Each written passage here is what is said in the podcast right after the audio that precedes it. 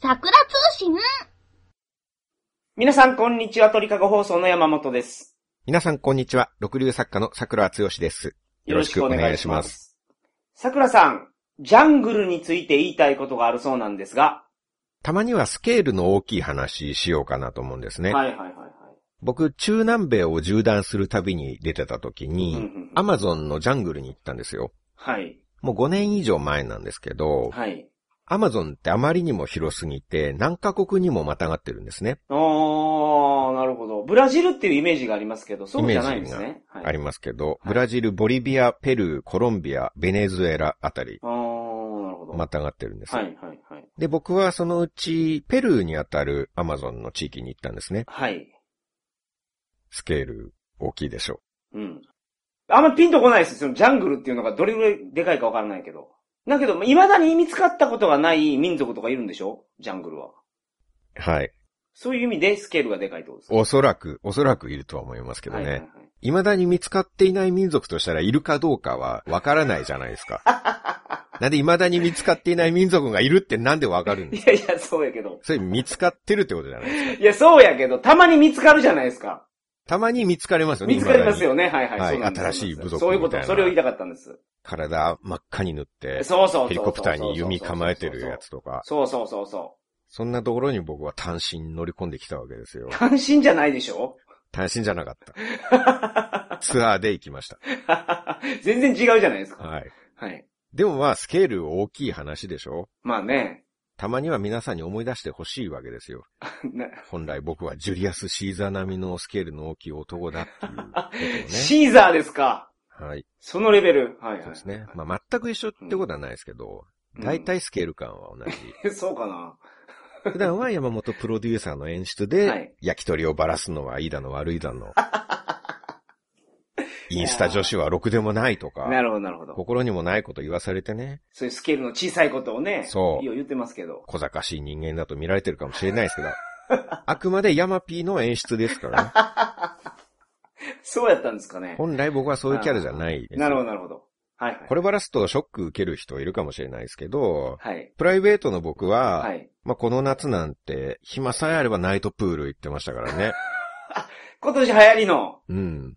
どこのホテルのやつ行ったんですかお台場のナイトプールに行って、お台場のどこのホテルです内緒です。あそこまで想定してなかったんですね、多分。 お台場のナイトプールといえばあそこしかないじゃないです か。あ、どこですか、それ。教えてくださいよ。ナイトプールってホテルに併設してるプールでやるんですよね、あれ。もちろん、そうだ。ですよね。はい。お台場にそんな大きいホテルあるんですかありましたね。ああ。どこなんですか、ほんで。なんかそうやっていちいち何でもかんでも説明してもらえると思っちゃダメですよ。いや、違います。行きたい人もいるでしょ聞く前に調べないと、それはまず。う。聞く前になんで自分で調べないんだそうってでいすう。ね。あの、ググレ貸すっていうやつですね。そうですよ。あそういう傾向あるな、最近。いやそういう良くない傾向だと思うわ、あ そう本ですか当に。あ、わかりました。うんじゃあ調べておきます。お台場のナイトプールですね。もう暇さえあれば行ってましたね。うん。で、DJ のパフォーマンスに耳を傾けながら、はいはいカクテルグラスを片手に、ああ水着美女と並んで写真を撮って、はいはいインスタに上げるようなね。はいはい。そういうカスみたいな凶楽に身を投じてましたよ、僕は。すいません。それスケールでかい話なんですね。桜さんの中で。はい。いかに僕がスケールがでかいかっていう大風呂敷広げて出してきたのがナイトプール行ってたっていうやつですもんね。一応そうでありますけど、まあまあいいですけど。 ちょっと世間とズレがありますか、それ。いやいやいや。それスケールでかいのかなナイトプールって。もしズレがあるようでしたらい、一応カットという手法もございますけれども、 いやいや、そのまま使ってください。大丈夫ですか、はい、大丈夫です。近頃世間はジャングルブームですよ。そうですかうん、老いも若きもジャングルジャングルと騒いだり、ジャングル騒いだりしてますよ。うん。してますかねはい。はい。ナス D なんかジャングルに行って世間を騒がせてるわけじゃないですか。誰ですかナス D? ナス D。誰ですかそれ。ほんとなんかテレビとか芸能とか疎す ぎますね。え、それ有名な人ですかナス D って。はい。あの、検証生活とかやってた人それはナス B で すね。D じゃなくて B、そっちは。はいはいはいはい。D がいるんですね、今は。はい。 C もいるんですか ナス C はいないっすね。ああ、いないですね。はい。うん。まあそういう番組があるんですよ。ナス D っていうやつは。はい。地球征服するなんてっていう番組で。はいはい。体がナス色になっちゃったディレクターがいえて、ナス色になったやつ。番組ディレクターなんですけどね。うん。あで、アマゾンのジャングルの、ジャングルの様子を放送してるんですけどねあ、。はははは。でも、そのテレビの中のジャングルを見て、あら変わったお猿さんがいて可愛いねとか、はいはいはい。あらあんなカラフルな鳥がいて綺麗ねとか、うんうんうん。私もジャングル一度行ってみたいななんて、そういう軽薄な気持ちでジャングルを語ってほしくないです。はい。戦場なんだジャングルは。 それはなんとなく想像つきますけどね。絶対行きたくないですもん、僕。普通はね、うん。そうですよね。うん。そんなチャラチャラした気持ちでジャングルに行ったら痛い目に遭うからな。そらそうでしょう。お台場のナイトプールとわけが違うと。 そう。ナイトプールに行った勢いでね、じゃあ次はジャングルだ、次はアマゾンだ、なんて、はいいう輩がね、最近増えているそうですけこんなれやつどおも、らんやろ。 こんなやつおらんわ。そういう考えでは痛い目に遭うっていうこと、ああ、そういうことね。はい。はい。 まず行くだけで大変ですそから。らそうですね。はい。僕、拠点がペルーの首都のリマリマ、はだっいた。んですけどね。まずペルーのリマまで行くのも大変ですからうね。ん。乗り換え何回ですか 知らないっす。僕はそのリマまでは陸路で、ああ、なるほど、なるほど。コロンビアからエクアドル経由してペルーですね。ああ。まあ、日本からも結構大変でしょうね。アメリカにまず行って、まあ、アメリカからあるのかな、直行便だからが。うまくすればアメリカから直行できるかもしれないですね。どはいっかは、いアメリカのどっかから。だかなるほど。らそれで行ってもまだ拠点ですから。はい。そのリマからまずイキトスっていうはいアマゾン入り口の街があって、うん。そこまでまた飛行機で飛ぶんですね。おー、はいはいはいはい。そのペルーのイキトスが第二の拠点になるんです。はい。で、そこで旅行会社探してツアーに申し込んで、はい。で、ジープに1時間半ほど揺られてアマゾン川のボート乗り場まで行って、はい。さらにそこからボートに乗って川を移動して、途中でボートも乗り換えてジャングルの奥深くまで行くっていう。おめちゃめちゃ遠いんですよ。ー。うん、そうですね。日本に住んでるとアマゾンって結構すぐ着くっていうイメージあると思うんですね。あそれインターネット通販の方です ね。日本のアマゾンはね。はい海外のアマゾンは着くまですごい時間かかるんですから。全然違いますから、それ。アマゾンプライムに入ってても当日着くのは無理ですよ。まあね。そりゃそりゃそうでしょ僕プライムメンバーでしたけどね、当日なんてとても無理ですう。よ。はい はい。まあ、翌日も無理でしょう。翌日配送も無理ですよね。はいはい。時間指定もできないんですよ。はい。正確に言うと時間を指定しても守る人ほとんどい ない。その現地ではね。はい。現地アマゾンでは。待ち合わせの約束とか向こうの人としても2時間遅れ、3時間遅れあー当たり前ですからね。うんうんうんラテン系の人全然時間通り来ないで すから。はい。ボートの運転手も来なかったですからね、全然。ええここでボート乗るからちょっと待ってろって言われて、はい運転手来るまで2時間ぐらいー。うわ待ーたされましたからね。何して待つんですか、それ。ぼーっと待ちます ね。あ、ボートだけにね。そう。ああ、なるほど。まあ、あとは旅行中、時間ができた時のありがちで、ひたすらガイドブックを読むっていうね。あーわかります、わかります。行く予定のない地域のことまはいはいではい頭に入ってきちゃうっていう。そうそうそうそう。なんか歴史のところも読んだりしますもんね。そうなんですよね。あれがいいんですよ、でも。なぜかその国の革命の歴史についてとか詳しくなっちゃうってい うね。そうそうそうそう。それがあるあった方が楽しめますから、あやっぱガイドブックあった方がいいなと思うんです、そこで。そうなんですよね。日本だったらそんな部分絶対読まないですからね。そんな歴史に関するコラム。でだって香川県に行った時に、その香川のお殿様の歴史とか、うーん、頭入ってこないですよね。その、博物館とか、共同資料館とか行ってもですよ。はいはいはい。だって他に娯楽が山ほどあるもん。うん。まあ、時間守りますしね、日本は。持て余さないですもんねそ。ういうことです。基本的にね。うん。だからそれが南米とか、ジャングルとか行っちゃうともう、ガイドブックの隅っこのコラムがもう極上の娯楽になるわけで すよ。わかります、わかります。はあ、こんな楽しい読み物があったんだ、みたいな。いはいはいはい。でも長すぎますよ、さすがに2時間待たさ2れる。時間はね、。はいはいはい。多分、もしそこでパソコン立ち上げて Amazon Japan でなんか買い物したら、ボートの運転手より黒猫ヤマトの人が先に来るんじゃないかと思うくらいですよ。来ないです。絶対来ないです。アマゾンジャパンで新しいボートの運転手発注したら、そっちの方が早く来たんじゃないかって。今ね、坊さんとかもネットで注文できる時代ですから。当日配送もできますか当日配送はできないじゃないですはか。できないですさかすがに。時間指定はできますよね。時間指定はできます。はい。じゃあ、ボートの運転手もね、うん。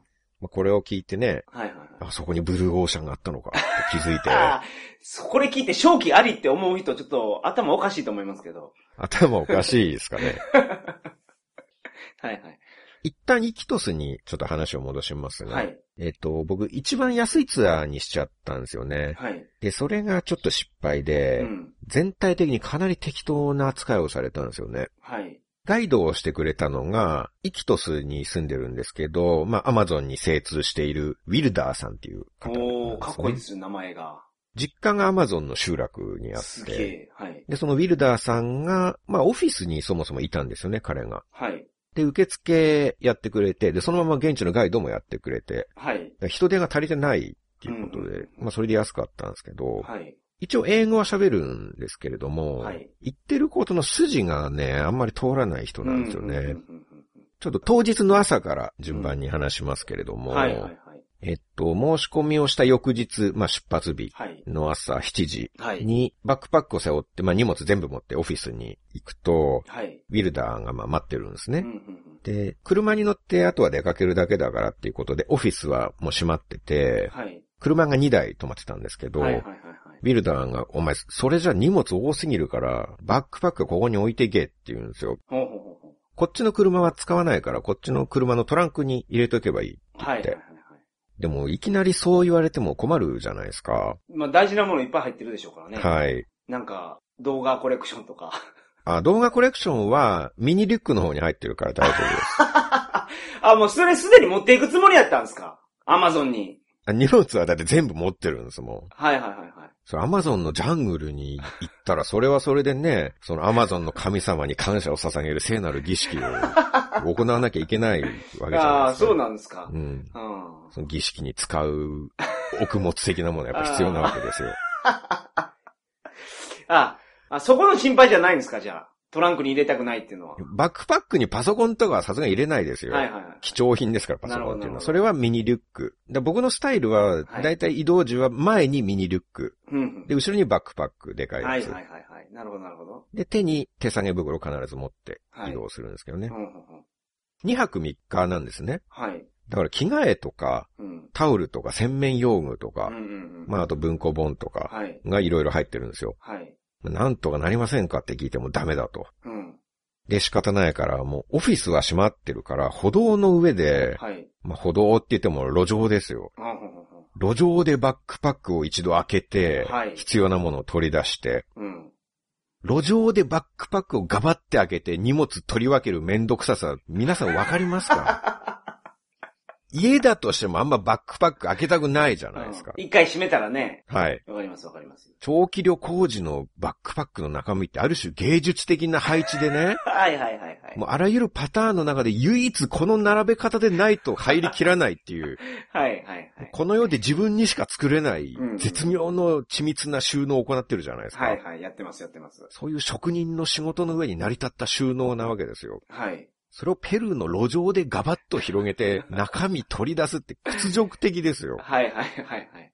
で、車のトランクに置いていくとして盗まれない保証ないじゃないですか。全然ないですね。ないでしょそれははい、全くないです。むしろ余裕で取られそうじゃないですか。そう。 はい。で、盗まれないとしても帰ってきて取り出したものをまたそこにしまうことを考えるとすごい憂鬱なんですよ。はい。また路上でパッキングさせられる。うんうん、路上でパッキングするっていうのは不可能なんですよ。はい。入れるときはね、出すときはまだなんとかなるけど。部屋とベッドがないとパッキングはできないです。はい。ベッドに乱雑に物を置いて、それを順番にバックパックに収納していくわけじゃないですか。だうんかうんうんうんらベッドのような置き場、しかも、外ではない、その室内であるっていう、その外のぬめり状態とは、ある程度隔離された、なるほ小どね。綺麗な置き場、広い置き場がないと無理はないんはいですはいよは。い路上にバックパックを置いたらもうどうしようもないですよ。はい。はい。すべてをバックパックというあの一畳の半分にも満たない空間の上で全てを片付けなければいけないっていう。まあでも、ガイドがダメっていうのは仕方ないですから。まあ、そりゃそうです。でっかい朝袋を僕は手提げ袋にして持ってたはんい。で、はい。その朝袋に着替えとか、はい。はい。まあ取り出してどんどん投入していって、はい。朝袋がパンパンになるぐらい。はい。で、指示通りバックパックは片方の車のトランクに入れて、で、僕は別のもう一台の車に乗って、そこからスタートして1時間半、うん、うん結構。長めに走って、はい。で、アマゾン川流域の船着き場までうん行ったんですね。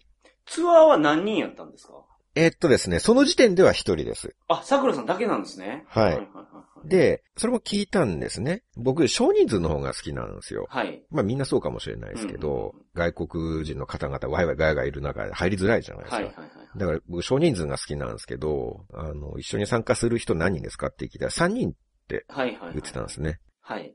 ああ、それなら少ないから、うん。じゃあ参加しますってうん。う言って。んうんうんただ途中で合流するっていうことだったんで、まだここでは僕一人だけなはんい。です。はい。はい。でですね、えーっと、だからそこでボートの運転手がなかなか来なくて、船着き場で。はい。で、ウィルダーはご飯買ってくるからとか言ってどっか行ったんですね。はい。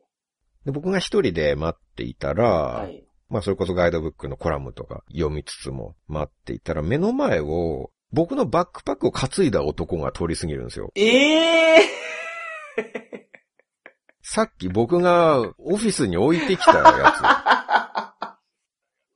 はいはいはいはいはい。 つ。どういうこと、はい。さっき旅行会社に置いてきた俺のバックパックをなぜ車で1時間半の距 離のアマゾン川河口の船着き場で見知らぬペルー人が背負ってるんだ。はいはいはいはいはいはい。ですいませんと。うん。ヘイセニョールって言って。ああ、はいはいはいはい。それ僕のなんですけどって言うと、はいああ、ここにいたかって、はい。お前の荷物持ってきてやったぜっていう。 あ、持ってきてくれたんや。うんはいはいはいはい。で、その人は僕の前にバックパックを置いて、で、アディオスって言って去っていくんですよ。はいはいはいはいはいはい。何が何だかわからないじゃないで すか。なるほど。何なんだこれはと。はいはいはいはいはいはい。皆さんも今これを聞いてなんだかよくわからないと思うんですよ。はい、状況がよくつかめないと思うんですよ。そうですね。はい。僕が一番なんだかわからなかったんですうよ。ん、確かにね。誰なん だと。アマゾンプライムの人ですかと すごい速さで荷物到着したけど。はいはいはいはいはい。で、ウィルダーが戻ってきたから、うんですいません、誰かわからない人が僕のバックパック持ってきたんですけはいど、はいはいって言ったら、ああ、そうか。じゃあ、まあ、それも一緒に船に乗せるか、って 言って、ボートに積み込んでいくんですよ。適当っすね、ほんまに。はい。ウィルダもうよくわからない。ー。はいはいはいはい。もうなんだかわからないんですけど、乗せていいなら最初からいいって言えよ いちいち路上でガバって開けて、着替えとタオルと洗面用はいは具いはいとはい、蚊取り線香と取り出して、もう朝袋パンパンになってるんですなよ。るほどなるほど。紐切れないかなとか心配して持ってるのはいはいはいには、いそれをなんかラテン系のおおらかさ出して、はいまあいいや、一緒に乗せるかって。じゃあ最初からそのおおらかさ出せっていう、はい。まあね。確かにね。おおらかさの筋を通してくれよと思うはいんですよはいはいはい。まあまあでも置いていくよりは、まあ良かったっちゃ良かったですけどね。あ、持ってきてくれてね。はい一緒に持っていけるならはい安心は安心ですよ。で、そっからボートでアマゾン川を登っていって、途中で乗り換えるんですけど、はいまあ、ボートも乗り換えるんですね、途中で。。で、そこで一緒にツアーに参加するペルー人の家族が来たんですよ。はい。まあ、ペルー人家族だから、まあ、国内旅行組ですね、うーかん彼らなはるほ。ど。それが5人家族なんですよ。はいはいお父さんお母さんと、息子2人、小さい娘1人。はい。はい。昨日3人って言ってたんですよ。はい。なんか、微妙に嘘ついてるんですい ね。や、子供二人で一人計算なんじゃないですか。0.5足す0.5で1になったみたいそれなんか、バスの運賃とな。そうか、そうそうそう、そういうこと。そういう時の数え方なら、3人分の運賃とは言うけど、ツアーに何人参加しますって、はいそれ2人分を1人とは言わないでしょ。まあまあ言わないですけどね、普通は。息子は結構でかかったですからね。あー娘さんはまあ小学生ぐらいだったと思いますけど、はいはいは息子は中高生、高校生ぐらい、あー、そういうまあことです高か。校というのがあるかはわかんないですけど、はいはいはい。なぜ翌日に必ずバレる嘘をつくんだっていう、あ最初3人の予定で2人増えたとかじゃないですからね。ーうん。だって5人家族なんですから、はいはいはい3人家族に急遽別のカップルが加わったとかならわかりますけうんうんどうんうん、 5人家族なんだから最初から5人ですよ。うんうんまあそうでしょうね。ほんと筋が通ってないなと。で尋常じゃない暑さなんです。はい。熱帯雨林ですかうらね。ん。熱帯雨林気候ですよ。ああ、なんか小学校の時に勉強しましたね、それ。年間を通じて高温多雨。はいはい。明瞭な寒気がない気 候。月平均気温は年間を通じて26度内外でう、わぁ。年較差は極めて小さく、あアマゾン川流域、インドネシア、コンゴ川流域などの地域が含まれるっていう。そんな気候ですよ。あ。はいはいはいついこの間赤道を越えたばっかりはい。なんうで、ううん一応南緯3度ぐらいなんですよ。南に3度。まあほぼ赤道直下ああ、ですね。そういうことですか。ははい。あ、赤道から3度しかずれてないってことですね、南に。そうそうああ、なるほど。昨日申し込みに行った時は僕短パンだったんですよ。はい。そしたら、ジャングルは危険だから、長ズボン履いてくるようにってうんうん。指導があったんですよね。はあ、はあはだからジーンズ履いあ、て、はあ。はい。もう汗で桃のあたりがもうベッタベタなんですよ。んこのボートに乗る時点で。はい。気持ち悪いんですけど、はいまあガイドが言う指示だからしょうがないまあ、。そりゃそうですね。でもペルー人家族見たら全員半ズボンにサンダルなんですよ。はいはいはい。でもウィルダーは注意するでもないんですよ。はいはいはいはい。さすがにちょっとイラッときて、はい。おいそこのガイド、はい。あのファミリー全員短パンやないか。はいはい。注意してくださ いよ。お前らジャングル舐めるな。はいはいはい。全員すぐ長ズボンに履き替えてこいと。はい。おい、いっちゃれいっちゃれと。はい。で、そしたら、いや、ノープロブレマだと。はいはいはい。ジャングルは暑いから、半ズボンがちょうどいいんだって。もう全然昨日と言ってること違うじゃん。昨日あったのウィルダーなんですか、本当に。ウィルダーだと思いますよ。違う人やったんじゃないですか。謎の双子の兄とかいたとはあんま思えない。双子じゃなくても外国人ってなんかその見分けつかなかったりするじゃないですか。つきにくくはありますよね。でしょそれの、それやったんじゃないですか。確かにね、髭、髭剃った後であったら、はいはじめましてって言っちゃうことありますもんね。そうそうそうそうそういやお前昨日あったじゃないかって。はいはいはいはい。突っ込まれることとか。外見そのままだったしね。契約の内容とか、はいツアーの内容とか一応把握してたから、はいまあ、よっぽど引き継ぎしっかりやってるパターンですよね。あ、別人やった場合ねう。ん。はいはい。引き継ぎしっかりやってたら長ズボンも引き継ぎと思いますけどね。あ、そうそう、そういうことですよ。はいはいあ。ーうん。じゃあ結局どっちなんだ っていう。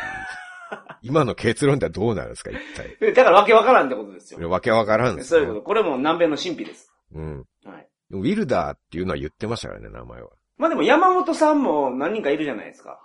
まあそうですけどね。ファミコンのマザーでいうところのフライングマンみたいな感じで、1 号から6号まで全く同じのがいるとか。はいはいはいはいはいはい。そういうことです。なことはない。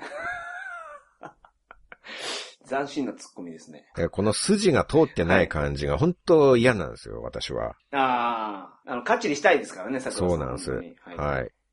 で、みんなでまたボートに乗って、さらにアマゾンの奥にあるキャンプ地に行くんですね。はい。ロッジが1個立っていて、うん。ロッジ、はい。木製の。はいはいはい。で、とりあえず着いたんですけど、すぐジャングルウォーキングに行くぞっていう。ほうほうほうほでもう周り全部ジャングルだから、う。はい。とりあえず近所を散歩するだけって感じなんですけど、まあそこでやっと家族は長ズボンに履き替えて、はい。僕はもうベトベトのままなんで すけど、アマゾンに入っていくという。はい。ごめんなさい。ウィルダーはそう言ってたんじゃないですか桜さんにも前日。船の上では短パンでもええけど、ジャングル入るときは長ズボンに履きましょうねって言ってたんじゃないですか。いや、そんなこと言ってないですよ。だって僕は短パンで行きたいタイプっていうか、短パンで行きたいという希望を持ってるわけですからね。はいはいはいはい。だから少しでも相手の回答を、ちょっとでも短パンの余地があるかどうかを、短パンの余地。はい。短パンで許可される余地があるかをはいはい期待しながら聞いてるわけですよ。はいはいはいはい。だからそういうこと言う言われてたら僕はもうすかさず気づいて、はいあ、そうか、ラッキー。じゃあもう着くまでは半ズボンで行こああ、うって。なるほどなるほど。半ズボンになりたいタイプのリスナーとして聞いてたわけですからね。リスナー、 ああそれ聞き逃すことはないですよはは。はいはいあ、なるほど。もしそうだっら。たら。失礼しました。で、まあ、ベタベタになってるんですけれども、まあ、そのままアマゾンの散策にまあね。行くことになってはいはいウィルダーが先頭で、その後家族が続いて、はいはい。はい。最後僕なんですけど、さらにそこでウィルダーのいとこの若者が登場して、うん。ネルビス君って言うんですけど、はい。ネルビス君が、まあ、ガイドの補佐みたいなほう感じほうほうほうで、僕の後ろ最後尾についてくれたんですけど、はいで、うっそうとしたジャングルに一列で入っていくんですね。はいはいはいはい。皆さんジャングルといえば、あら変わったお猿さんがとか、うん。あらあんなカラフルな鳥がとか、はいはい。そういうのんきな世界だと思われているかもしれませんがう、うんうん実際のジャングルはそれどころじゃないんですよ。はい。今、僕がジャングルの記憶を呼び起こした時に、はい。同時に頭に浮かんでくるものといえば、はい。猿じゃない、鳥じゃない、ただただ蚊です。はい。ジャングルに一歩踏み入るや否や、うん四方八方上下左右360度から何百匹何千匹という蚊が襲いかかってくるんであ、すよ。そうなんですか。カーなんですか。はい。ああ。もう蚊以外のすべては意識から消えますね、そこああ、そんなにおるんや。で。うん。僕、オーストラリアの、あのー、何でしたっけあの真ん中にある、現地語でウルルって言うんですけど、あれ、エアーズロックや。はいはい。エアーズロックのツアー行ったことあるんですよ。うん。あの辺も、もうハエしかいないです。うんうん。めちゃめちゃハエが来ますね。だ顔になんか、網かぶっとかないと、もう話もできないぐらい。はいはいなんじゃここはと思ったんですけど、ハエより蚊が嫌ですね。ハエはまあ刺しはしないですけどそう。ね。口に入るぐらいですもん。嫌なことって。うん。刺すのはね、実際まあ蚊だけってことはなくて、はいその時ももしかしたら周りに変わったお猿さんとか、うん。見たこともない鳥さんなんかいたかもしれないですよ。はいはいはいで、アマゾンの観光なんて一生に一度あるかどうかの貴重な機会ですから、はい。はいは見い。逃したくないっていうのはもちろんあるんですけど、はい。でも人間自分の周りに100匹の蚊が飛んで たら、もう蚊以外のこと何も考えられなくなるんですよ。はいはいはい。だって部屋に蚊が1匹いるだけで鬱陶しくてそういう寝これとないじゃないですか。そういうこと。もう電気つけて、こいつ退治するまでねんって決めますもんね。決めますもん ね。本当に。はい。 1匹だけでも大人1人を十分苦しめられる存在なんですよ。そうですね。それが同時に何百匹と襲いかかってくるわけですかはいら、はいはいはい。血を吸うやつですからね。うん、しかもね。血を吸う生物がもう黒い竜巻みた いな渦作って襲ってくるんですよ。はいはいはいはいはい。リアルウォーキングデッドですよ。ジャングルウォーキングデッドですね。確かにね。で一応何らかのガイドをしてるんですよ、ウィルダーは。はい。お話を。これはゴムの木だぞとか、はいはいはい。これはウォーターツリーと言ってな、うん。ここナタでガッと切れ目を入れてやると、これは水が出てくるだろうってう。んうんうん。これ。れ飲めるんだぞとかっつはいっはいて、は何やら言ってるようなんですけど、誰も聞いてないんですよねい。う。ん。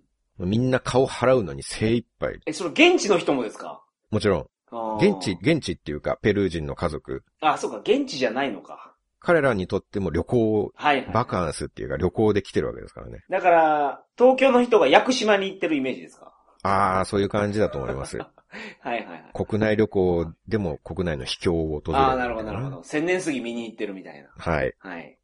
で、一応僕は準備は結構してたんですよね。はい。昔マレーシアのジャングルでも同じような目にあったことがあるんで、はい。だから出発前に手とか顔とかう、ん。露出してる部分にスキンガード、はい。虫除けスプレはいーを塗りたくって、うんで、さらに手には緊張炉を持って出てきたんです。緊張炉持ってるんですかはい。はい。はい。日本から持って。なるほど。その時まだ預けられたんですよね。ああ、スプレーとかが。はい。はい今スプレーダメみたいですかダらメでねす。ね。はい。ただ、熱帯雨林気候なんですね。うん。汗が滝のように出て、塗ったスキンガード全部流れていくんですよ。ああ、なるほど。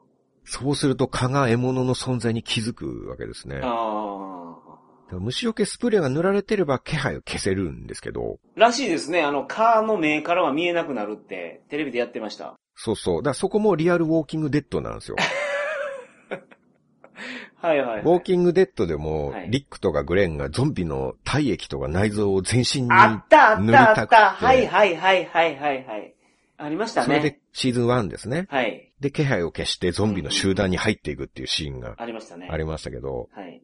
ね、そこでその塗った体液とか内臓うがん。全部流れ落ちていったらどうなります かゾンビに見つかって、大変なことになりますよ、うんそら。餌食でしょ。そういうことです。ここに人間がいるぞーってなるわけじゃなはいいではいすか。はいはいはいまさにその状況ですよ。はい。はい。スキンガード流れるや否や、ここに獲物がいるぞー って。でもうその場で大暴れですね。ああ。 暴れたところでね、っていう感じですけど。でも暴れるでしょ、とりあえず。はい。止まってたらもう、まあね。なすがまんまですから。はいはいはいはい。顔の周りを両手でひたすら左右に払い続けるってうんうんいう、うんうん。 宮迫ですを永遠にやり続けるような状況です。ああ、なるほど。エンドレス宮迫です。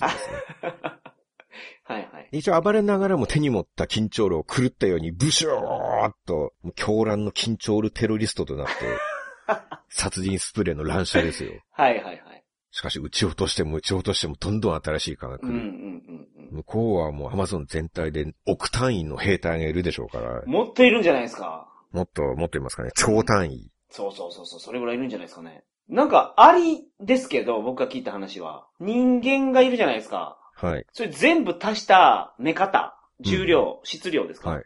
と、アリ全部足した質量で釣り合うんですって。はあ、そうなんだ。うん。めちゃめちゃいるってことでしょ、それ。いますよね。だって一人で千匹とかそれどころじゃないですそよね。れどころじゃない人と間思だいっまたす。そられ。どころじゃないと思いますよ。一万匹としたら、じゃあ、超超えるじゃないですか、やっぱり。 70億人だったら70兆はい。匹っていうことになりますもんはいはいはね。うん。まあ、アマゾン限定だとちょっとわかんないです けあ、どアマね。ゾン僕は限定か。ああ、なるほど。まあ、ただ、奥か超かはあんまり違いっていうか、 ここであんま意味をなさないと思いますけまど、あ確かにね。はい。はい。緊張類一本で戦えるのは、万はいかないでしょうまあまあいかないい。でしょう。1000匹ぐらいじゃないですか。うはい。ん。でね、しかも一匹一匹のサイズが、日本の蚊と全然違うんですよ。あ、でかいんですか、やっぱり。はい。あだいたい直径にして日本の普通の蚊の2倍、3倍はあるんですでかよ。だから体積にすると、それを3乗して8倍から27倍っていうことにあ。。はいはいはいはい。うんそんなんないですけど、さすがに。はい。でも人間の赤ちゃんくらいなら1匹で吸い尽くせるぐらいの 何サイズは、そんなにですか1匹で、はい。。スターウォーズエピソード1に出てきた和刀くらいの大きさですね。和刀って何でしたっけアナキンとお母さんを奴隷として飼ってた、あーめちゃめちゃでかいじゃないですか、あれ。ハエの親玉みたいな、 宙に浮かんでる宇はいはいはい宙人がいるんですけどね。めちゃめちゃでかいじゃないですか、あれ。一匹一匹そのぐらいのサイズでしたね。うん。スーパーモスキートですよ。はい。刺されるともう痛いんですもん。あ、そうなんですか。痛えって思うぐらい。あーはだから進化論を痛感しますね。あはあはジャングルでは、普段の奴らの獲物っていうのはもう皮の厚い動物なんですよ。あ。うん。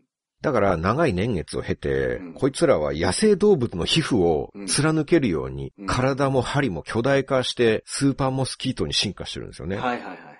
で、だから胃袋というかう、ん血が入るとこも巨大になってるから、いもうしばらく吸われた後とか、うんあるいは誰かの血を吸ってからふらふら飛んでる顔をバーンって潰すと血しぶきが舞うんですよそんなにすごいんですかうん。叩いた手が血まみれになる感じ。うわー嫌やな、それ。そんなのが一斉に何百匹と襲いかかってくるわけですうよ。ん、確かに。ゴムの木の説明とかのんきに聞いてる場合じゃないで すよ。はい。取るか取られるかの瀬戸際なんだよ、こっちは。はいはいはい。まあちょっと、5割増しくらいで誇張して表現しておりま すが。はい。まあ、いつものことですので。はいはいはいはい。ただ、そもそもスキンガードあんまり意味なかったっていうのが、うん。こいつら服の上からガンガンに刺してくるんですよ。うん、なるほど。まあ普段獣と戦ってる奴らだから、人間の服ぐらい余裕で貫通してくるんですうん、なるよ。ほど。僕の前を歩いてたのがペルーファミリーのお母さんだったんですけど、はい。ピンク色の T シャツ着てて、はい。その T シャツの背中にスーパーモスキートがずらーっと並んで、ええ一斉に血を吸ってるんですよ。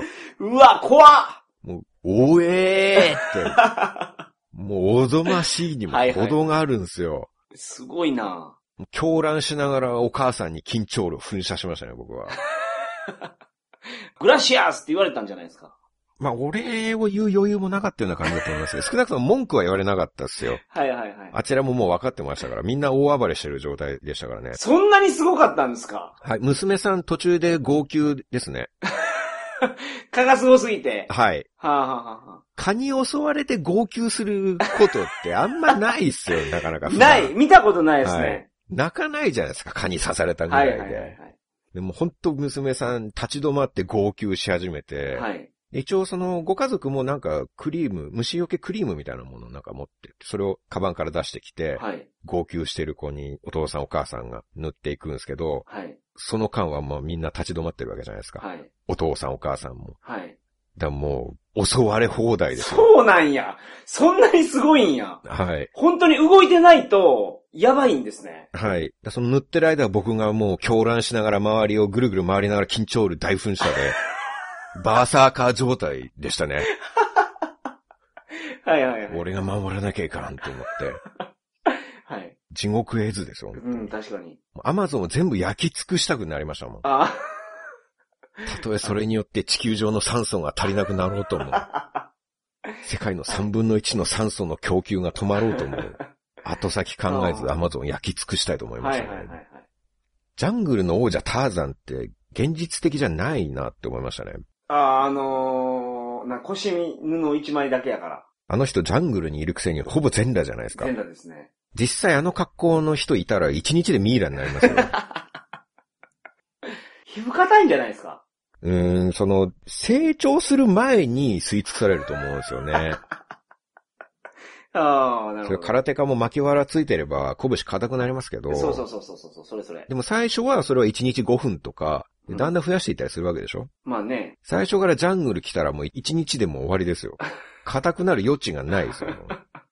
ああ、そういうことですか。初日で王座陥落ですね。蚊が新チャンピオンになりますよ。ジャングルの王者、蚊。最悪や。あ、まあ、けど、あながち間違いじゃないかもしれないですね。それ。今現在の王座についているのはう、ん。スーパーモスキートだっていう可能性がありますうね。ん。なんか、アリが一番怖いとかいうのを読んだことあるんですけど、あれジャングルじゃなかったかな。アリが怖いのはまあジャングルでしょうね。ですよね。アリ塚壊したらなんかもう、骨にされるって。はいはい。ハムナプトラで、ミイラのああ、こうそうそうそうそうそう、あんな感じあんな感じです。虫が一斉に体にグワーって、はいはいはい。人間が棺桶に入ったら虫がブワーって来て、いきなりミイラになっちゃううみたいな。ーん、そうそうそうそう。じゃあ、カカアリですね。そうですね。ジャングルの王者、アリ。もしくは蚊。ジャングルの王者、カ。どっちかですね。はい。もしターザンが現実的にジャングルで住み続けようとしたら、はい。検疫官が着る防護服みたいな、うんうん。ああいう毒ガス兵器の中でも活動できるような、あーああいう装備が必要かなと思うんですよね。はいはいはい。あの防護服を着て、あーあーあーって言って、ツタからツタへ飛び移るっていうのは、はいはいはいはい。なんか現実的なターザンのうん、なるほシーンかなと。ど。なるほど。これから映画とかね、いやいデやいィズや。ニーアニメとかなるならそうしてほしいんですけどね。いやいや、それ。何の映画かわからなくなりますから。まあ現状では加賀王者になるほど。なっているっていうね。はい。昨日、オフィスで、はい。ビルダーは、ジャングルは素晴らしいところだぞ。うん、うん、このイキトスと違って、騒音とか排気ガスもない、うん、うん。ワンダフルプレイスだって言ってたんはでいすよ。はいはいはい。で、今日散歩から帰って、うん僕がもう、蚊がすごくて本当恐ろしかったですって言ったら、はい。ウィルダーは深刻に、そうだろう、ジャングルはプリズンなんだって言って、 また全然筋が通ってないんですよ。あ嫌いなタイプです、それ僕。で、その日の夜、あ。はい。僕は家族と別行動になったんですね。はい。家族はロッジに泊まるんですけど、僕、一泊だけテント泊プランにしたんですよ。ほうほうほうほうほうほだから夕方頃から家族と別行動になってう。、はい。で、まあ、まだ泊まるまで時間あるんですけど、僕はネルビス君に連れられて、カヌーでアマゾン川散策をすることになったおーんいでいすでねす。ね。はいはいはいはい。で、二人乗りのカヌーをうんネルビス君が漕いでくれて、はい。で、アマゾン川に漕ぎ出すんですけど、うんうんうんうんまあ、なんか迷路みたいになってるんですよ。支流がすごいたくさんあって。ええそんな感じなんですか大きい川が一本じゃなくて、小さく分かれて。そおーなるう。ほぐど。っちゃぐちゃです。はいはいはい。毛細血管みたいな感じですうーね。んなるほど。上から見ると蛇みたいなはい。感じなんですよね。はい。離陸するときとか、着陸するときとか、飛行機から見たら本当になんか、ええそんな感じなくんですねんくねんの蛇って感じでしたね。うんかはいはいはい。がたくさんあるような。はい。で、二人乗りカヌーって水面スレスレなんですよね。はいはいはいはい。もう水面から手すりっていうんですかうんうん。ボートの縁までの高さ、もう20センチとか。ああ、そのぐらいしかないわりますわかで、ネルビス君が森投げて、器用にナマズとか、りますはいはいはい。ええあと、ピラニアも取ってくれるんですよ。ええネルビス相当すごくないですかすごいですけど、ただその辺に住む人たちはみんなそうで、ええまあ、近くに集落とかもあったんですけど、はいはいその子供が一人で、はいやっぱり森でスパーンって投げて魚取ったりしてましたね、ええ すごいな。だからピラニアも森ですぐ取れるぐらいあちこちにたくさんいるんですよ。はい。かなりでかいんですよね、近くで見ると。ほうほうほう子供の顔ぐらいあって、ほう。はいはいはいはい。やっぱ歯が三角なんですよ。はい。ギザギザで。はいはい。まさに肉食業っていうう。ん、なるほど。昔水曜スペシャルで川口博士隊長が指食いちぎられてましたあけりどまし、たね。食い 指食いちぎられたっていうか、なんかあの、まな板の上かなんかで、 はい。さばこうとしてたピラニアに指噛まれただけやったような気がするんですけど。骨だけになってたんですよね、ほぼ。そうそうそうそうそう。魚って骨だけでもなんか泳いだりしまはいすよね。はいはいはい。で、噛まれちゃって川口隊長はい血まみれになってたんですけど。はい。でも、これに噛まれたら、まあ、指なくなってもおかしくないなって思うぐらい、ももう、歯の感じでしたね。はいとんあり方っていうか。下顎がすごいですもんね、ピラニアって。うんうん。僕、水族館とかでしか見たことないですけど。イメージよりでかいですからね、またはいはい。近くだと。食べましたピラニア。食べてないんですよあ。食べてないんすかはい。ああ、そうなんや。それがちょっと安いツアーのに申し込んでしまった失敗だったかなと。高いツアーだとピラニア食べれるんですね。食べれるみたいですね。あー実際行った、他に行った方、嵐お一さんなんか食べてましたね、ピラニア。うん、美味しいんですかねそれは知らない。っ聞いてくださいよ、そこまで聞いてるんやったら。うまいかまずいかって興味ないんですかていうか、結局、調理法だと思うんですよ。ああ、なるほど。で、それで言うと、ナマズは毎日出てきたんですけど、はいなんかもうほぼそのまんまなんですね。で、味付けとかがあんまない。うんうん。テーブルに塩とかがあって、それを自由につけて食べてくれみたいな感じなんで、だそれ自体美味しいかどうかはわかんないです。それを日本で調理すれば、すごく美味しくなると思いますけど。うん、かば焼きとかにしたらね。はい。多分ピラニアもそんな感じだと思いうます。ん、なるほど。で、あっちこっち漂っているうちに暗くなってきて、はい。もう日が沈んだから帰るのかと思いきや、うん。ネルビス君がアリゲーターがいるかもしれないから、おー、はいはい。探しに行くって言うんですよ。はい。アリゲーターは夜水面に出てくるんですって、へー。アリゲーターって小型のワニですよね。多分。大きいやつクロコダイルって言うんでしょ、あれ。あ、そうか。はい。うんあの、ハリケーンとかでよく街中に出てきちゃうやつ。はいはいはい。あれがクロコダイルの方ですか。はいはいはい。あれはでかいですもんね。そうそうそうそうそちっちゃいとはいえでもワニはワニう。。まあまあ、そらそうです。 そらそうです。このカヌー水面ギリギリですからね。はい。アリゲーターが水面に出てくるって、出てきたとして僕らと目の高さほぼ同じですよ。はいはいはい。アリゲーターと目が合っちゃう高さですからね。怖いな。お、俺も乗せてってくれよとか言って、そのまま入ってくるかもしれない。はい。で、しかももうほぼ真っ暗ですよ。うん。現在地不明ですよ。ネルビスは嫁が効くんですかうーん、多少は効くかもしれないんですけど、はい懐中電灯を持っている。あー、なるほどなるほど。なんか頭の横にくくりつけてた気がしますね。はいはいはいはい。で結局はライト、懐中電灯1個頼りみたいうんな。うんうんで、消すともう本当に真っ暗なんですうんよ。はい。街灯ないでしょうからね。そう。皆さん想像してください、アマゾンの真っ暗さを。 はい何もないんですよ。めっちゃ暗そう。明かりを発するものが。 確かに。で、今どこか、アマゾン川のどこかですよ。はい。ここでもしネルビス君がアリゲーターに食われちゃったり、うんうんあるいは突然の心臓発作とかで倒れちゃった、確からにね。僕はどうなるんだと、うん。怖かったです、すごく。うん。その時点では川いないんですか川の上は。川の上あんまいなかったような気がしますね。あーそこで緊張る乱射した覚えはないんで、はいはいはいはい。あんま川には出てこないんじゃないですか。うん、そうかもしれないですね。獲物いないでしょうからね、川の上はい。ね、人間がボートに乗って行かなきゃ獲物は普段いないですからね。。携帯の電波も入らないですからね。言っときますけど。うんまあ、そりゃそうでしょまあ、仮に携帯繋がって迷子になりましたって連絡できたとして、現在地の説明不可能ですからね。 う。はい。目印とかないんですもん。 LINE で送ったらいいじゃないですか、場所を。あの、場所送るやつや、機能あるじゃないですか。あー GPS があれば ?GPS があればそうですけどね。うんうんうん。ただその時スマホ持ってなかったですからね。あー、そうか。ちょっと昔ですからね。はい。なるほど。もう船酔いですんごい気持ち悪くなっちゃったんで。あー、揺れるんですか川やのに。うん。川で船酔いするってね、なかなか聞いたことないですけど、まあ、そこもアマゾンの厳しさなんでしょうね。ですね。そのまあ、アマゾンっていうことで、そこに至るまでかなり体力も使ってるから、はい。命のやりとりとかそれまでしてるわけじゃないですか。あ、かとね、最ス強ーのパ加ー藤モスキートと。ははいは。いいはいその後だからもう消耗が激しいんまあ、ですそよ。らそうですね。で、もう帰ろうって言ってロッジに戻ってもらったんですね。はい。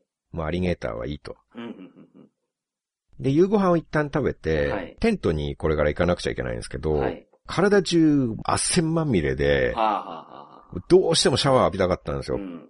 そうでしょうね。でも僕、部屋が当てがわれてないんですね、その日は。テテンントトやがから泊まるって、はい。はい。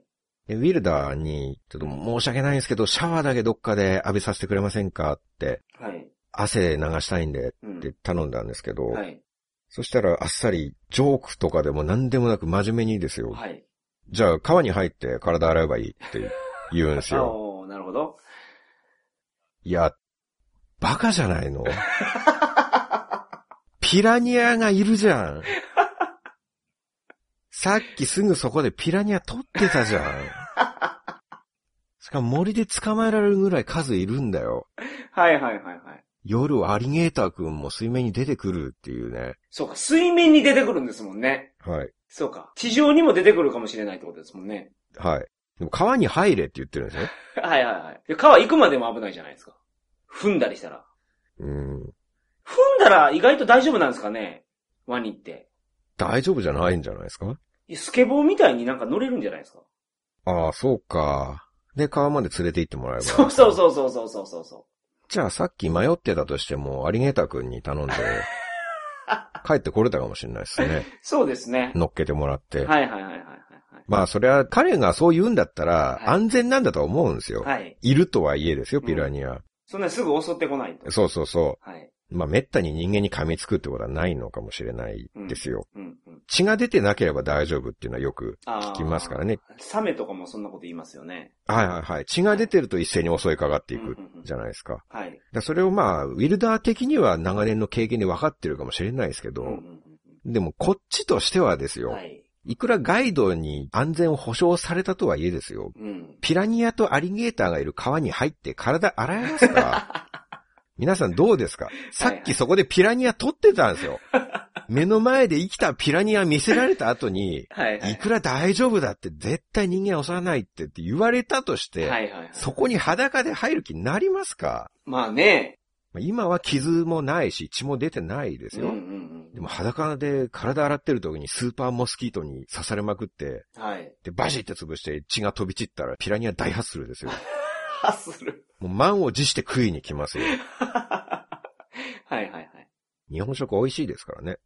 まあね、ヘルシーやとも言われてますし。繊細な味付けですからそねう。そうそうそアマゾン辺境に住む地元のペルーの方より、うん日本人の方がお上品で繊細う。確かにです。からね。醤油とかもなんか風味残ってそうですしね。 ああ、残ってるでしょうね。はいはいはいはい。アラフォーにしてまだお父さんお母さんに怒られるほどの濃い味好きですからね。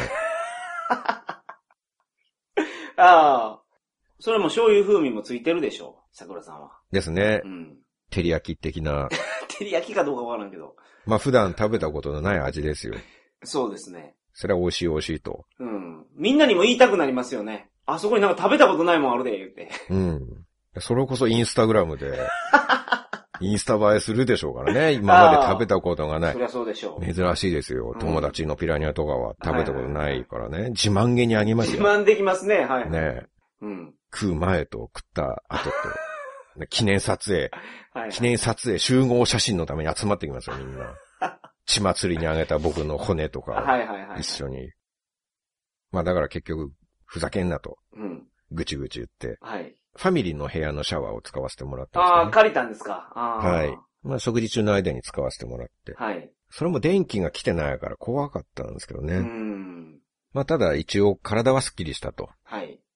スッキリした後で、さっきまでのベトベトドロドロのジーンズをまた履くっていう ね。まあ、それしょうがないですね。それがまた辛いんですよ。はい。で、その後テント泊なんですけど、それはネルビス君が一緒に行ってくれて、はい。またカヌーに乗ってどっかの川辺まで行くと、ジャングルの中にちょっとだけ地面を踏み鳴らしてはい、平らになってるっていうとこがあって、はい。そこにテントを設営してくれて、はい。まあ二人で一緒に寝たんですけどね。はい。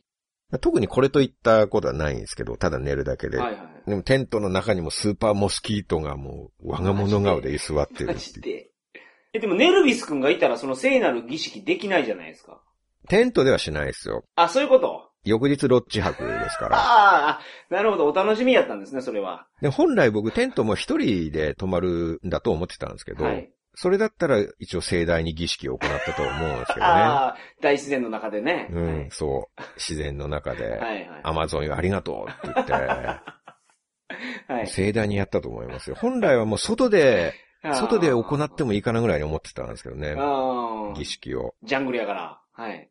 マレーシアでジャングル行った時は全裸でうろちょろしましたからね。あの時は完全一人だったんで。はいはいはい。まあでも今回はさすがにちょっと、とうんうんうん思って。日本の恥をさらすのもちそょっう、と。確かにね。まあでもテントを、まあ、結局ゼロから作り上げるわけだから、はいそれやって完成した時点でもうスーパーモスキートだらけになるんですよ、中が。はあはあはで、オスだけベープっていうのがあ。はい。あるんですね。はい。ご存知ですかあの、しこって出て、蚊がいなくなるってやつでしょそうそうそうそう、はいはいはいはい。あれ聞きますよね。東南アジアとかには絶対持って行った方がいいと思います。持っていけないのか、今。あ。だからスプレーは今はいけないかもしれないですね。うーん。あれすごい便利です。ほんまに。蚊がいなくなるから。はいはい。 7畳ぐらいの部屋でワンプッシュはいはいはい。すればいいんですうんねう。んうんでも、まあ、スーパーモスキートなんで、念には念を入れて、はい。一応テント2畳ぐらいすんごい狭いんですけど、うんうんそこで2回ブシューってはいはいはい。やったら、まあ、さすが日本製品最強で一気に蚊がいなくなって、はいはいはい。で、めちゃめちゃ気持ち悪くなったんですよ。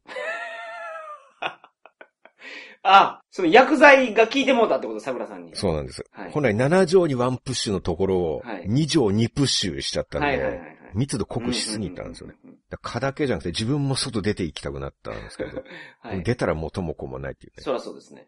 ネルビス君はでも平気で寝てましたからうね。ーさすがだなと。ん。 いや、目に強いなと。 目に見えないものは信じないんじゃないですか。 どういうことですかいやいや、ネルビス君がはいネルビス君は。その薬剤とか目に見えてないじゃないですか。はいはい。なんか、現地の人ってそういうイメージがあるんですよ。ああ、なるほどね。うん。だから気にせず寝れたっていう。見えるものしか信じないっていうことですね。そういうこと、そういうことです。じゃあせっかくジャングルに住んでるのにマイナスイオンの効果全然受けないってことですよ ね。そうですね。見えなきゃダメなん見えですよ。なきゃダメですど。んだけマイナスイオン出て ても。マイナスイオンとか、そうそう、パワーアップスポットとか、あるんだと思いますけど、うん全パ然ワー、スポットね。全然意味ないです、そのネルビスには。 で僕は結局全然寝れなかったんですけどね。いつものことですから、それ。はい。まあ、いつものことですけど、旅の間は多少は寝れるようになるんですけどね、環境違っても。ああ、そうなんですか。多少、こう、ワイルドに性質が変わってきますから。はい。ただもう、熱帯雨林で密閉してるでしょ当然、はいモスキート入ってこないように。はい。密閉してる狭い空間、隣に一人いるっていう、暑くて寝れなかったですね。うん。で、テントの外からスーパーモスキートの羽音がもうずーっと聞こえてるんですよ。羽音がそんなにすごいんや。テント越しで永久に聞こえてましたね。かってなんかキーンって耳もっと近づいてきた時になるじゃないですか。いそうそうそうそうそうそうそうそう。そんなんじゃないんですかそれがずーっとですね。あその音が本来は耳のすぐ近くにないと聞こえないけど、はいテントの外から聞こえてあ。くる。うわ、怖。いなそこがスーパーモスキートのスーパーたるゆえんぁ。です、なるね。ほど。あとは足音ですね。はい。夜中にいろんな方向から枝をバキバキって踏む音がするんですよ。あ、そうなんですかあと石が飛んでくるんです。はい。石のような何かが飛んできてテントにボーンって当たるんですよ。はい。その度にうわーって震え上がるっていう。あああ。あ、虫が当たってるんか、それは。あー、そう言われればそうかもしれないです。金分みたいなやつが当たってるんじゃないですか。あ、今言われて、そうかって感じですね。 じゃなかったら、ウィルダーが石投げてるかですね。 あーす臨場感出すために、そうそうそうそうそうそジう。ャングルツアーの一環なんですね。はいはい。演出です。演出の一環 で。あ、それなかなか凝ったところ出してるじゃないですか、ビルドはもはい。そうすることで寝不足になって、翌日の昼間もあ、ここ行きたい、そこ行きたいって言わなくなるでしょう。あ、そうか。じゃあ演出じゃないじゃないですか、そしたら。 客のためを思っての臨場感の高める演出ではないっていう。ただ邪魔をしたかっただけう。なんけでどすそのバキバキ音が鳴ってんのは、なんか大きい生き物がうん歩いてるってことですか、に思えましたね。うん、違うのかもしれないウです。ィルダーですね、それも。ああ、そうか。それもウィルダーが近づいて きて、はいあ、はい。やべ、踏んじゃった、バキって。プロなんだからもうちょっと隠密にできませんかいやい。や、逆です、逆ですそれ。あ、それも、それも演出。わざと音鳴らしてるんですよ、ウィルダーが。近くに、すごい動物おるんやで、っていう。あ、それはちゃんと演出してくれそるうってです、こそうとでですす。ね。それは、なんか、プロ意識を感じますうんうんね。うんうん寝ずに客の面倒を見るっていうところは はいはね。いはい。そういうことだったんですね。そうかもしれないですね。そんな巨大な生物って見たんですか、結局。何も見てないっすうね。ん見たかもしれない。しかし、記憶に残ってない。その王者の蚊が強すぎて。 はい。あと、毛虫は落ちてきましたね。首筋に毛虫が落ちてうきて、はわー、そんなことあるんですかそんな奇跡。い。首になんかポトってきたんですよ。はい。で、なんだ、パッて払ったらん黒いゲジゲジした毛虫あが。ーでもなんか、今そうなったら、ギャーって言うでしょうけど、もうなんか、ああ、そうって感じでした、ジャングルであー、なるほど。は。こっ ちはそれどころじゃねえんだよって感じで した。取るか取られるかの最中、はいはいはい。部外者を引っ込んでろってなるほいど、なるうほど。感じになってましたね。はいはいはいはい。でまあ、そんな感じうんだ。ったんですけれども、うん。ほとんど蚊の記憶しかないジャングルツアーでし たね。はい。ロッチも結局蚊だらけで、はい。もうほとんど吹き抜けでしたからね、食堂とかうんも。まあそうなんでしょうね。ご飯食べてる間にも何十箇所も刺されるんですよ。ええー、刺されるんや、ほんで。一応、蚊取り線香を僕は足の下に置いてはいご飯食べてたんですけどね。はいはいはいでも、全然っていうか、うん。 ほとんど、なんて言うんだろう。のれんに腕押し。そんなに効かないんですか数えたんですけど、右手の手首から先だけで15箇所刺されてうましたね。わー数えた時は。すごいな手首から先だけでですよ。うん。片手の手首から先で15箇所ありました、はい刺されたところ。もう全身は本当に数えきれなかったですね。かゆいんですか、やっぱり。いや、もちろん、ああ。スーパーかゆいですよ。嫌すぎるなえ、その、ウィルダーはどうなんですかなんか平気みたいですね。刺されてないんですか刺されてるんですか刺されてるんです。ああ。歩いてると、僕の前歩いてる時とか見ると、うん刺されてるんですよ、めっち ゃ。でもなんか平気そうなんですよね。あそれは進化したのかもしれないですね。ーなるほど。彼はジャングルの王者みたいにずーっとジャングルの中にいるわけじゃないから、行ったり来たりしてるから、はい。ちょっとずつちょっとずつ鍛えられてるっていうのがあるんじゃないですかね。あー一気にやられると、もう、吸い尽くされるけど、血液。はい、しぼんじゃうけど、はいはいはい。ある程度のところで今日はやめておくかみたいな。息とすに戻ったりしますからね、それはいでは。いはいで強くなってると思いはまい。す。なだるほど。って僕らと同じような感じだったらガイドにならないですからね。まあね。ジャングルウォーク行くかっつって、ジャングル入った瞬間、ガイドも一緒に大暴れしながら、エンドレス宮迫ですをやり続ける。はいはいはい。狂乱しながら緊張力噴射するとか、はいはいはいはいそのジャングルウォーキングは成り立たないじゃないです確か。かに。確かに。どうですか、ジャングル。うん。もともとそんなに行きたくなかったけど、もう絶対行きたくないと思いました。でしょはい。あら、変わったお猿さんがいるのねとか、はい。あら、こんな綺麗な鳥がとか言ってる場合じゃないでしうょ。ん。ちなみに、ウィルダーがもう一つだけ筋が通ってなかったことがあって、はい。最初、ウィルダーはアマゾン川にはイルカがいるんだ。おー、なるほど。で運が良ければイルカと一緒に泳げるぞって言ってたんですね。はい。まあ、川に入りたくないですかはいらはいはい、聞き流してたんですけど、二、はい。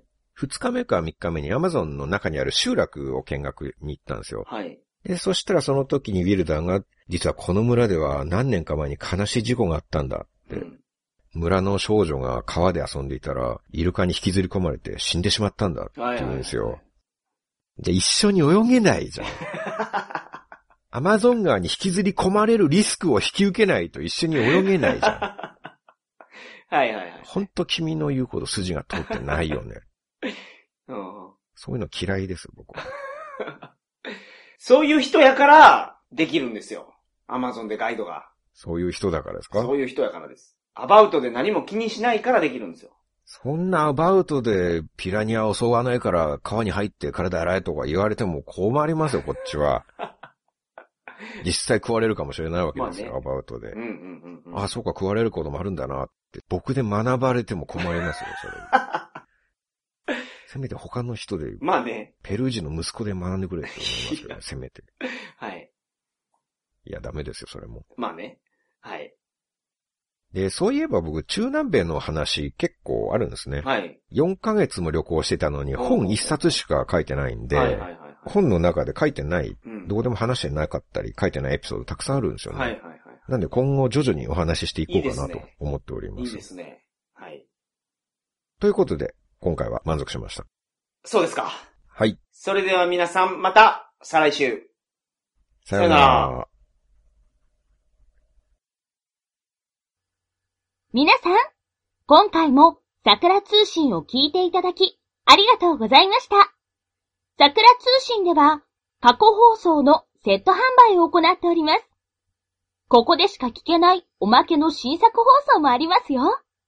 詳しくは、桜通信公式サイトをご覧ください。それでは皆さん、明日もお仕事、頑張ってくださいね。提供は、鳥かご放送でした。